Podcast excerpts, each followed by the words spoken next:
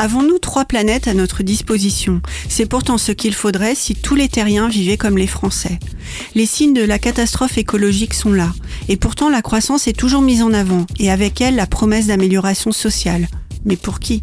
En France, les 150 premières fortunes représentaient 6% du PIB en 1996, 25% aujourd'hui. Chacun à son échelle est responsable de ses choix de consommation, même si le regard des autres conditionne nos comportements.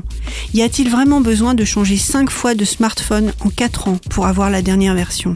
Faut-il vraiment aller à l'autre bout de l'Europe ou du monde en avion, au moindre week-end prolongé?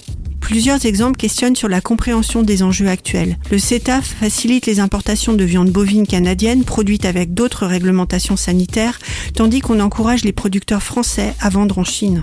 Le train de primeur Perpignan-Ringis, qui remplace 20 000 camions par an, est menacé. Le point commun de ces exemples, l'imbrication forte entre l'économie, la célèbre croissance, et l'écologie, qui nous concerne tous. Contrairement à la loi de la jungle, la nature est aussi faite de coopération entre les arbres et les champignons par exemple.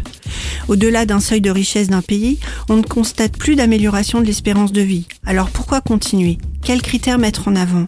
Pourquoi pas le mieux vivre? Il s'agirait de consommer moins et de répartir mieux. On observe que l'état de santé physique et psychique d'une personne dépend pour beaucoup de la qualité de ses liens interpersonnels, du sentiment de confiance qu'elle éprouve avec les autres. Ce bonheur repose sur l'espérance. C'est pourquoi François Ruffin nous propose un front populaire écologique. Il est où le bonheur de François Ruffin est à découvrir dans votre bibliothèque ou en poche chez votre libraire préféré.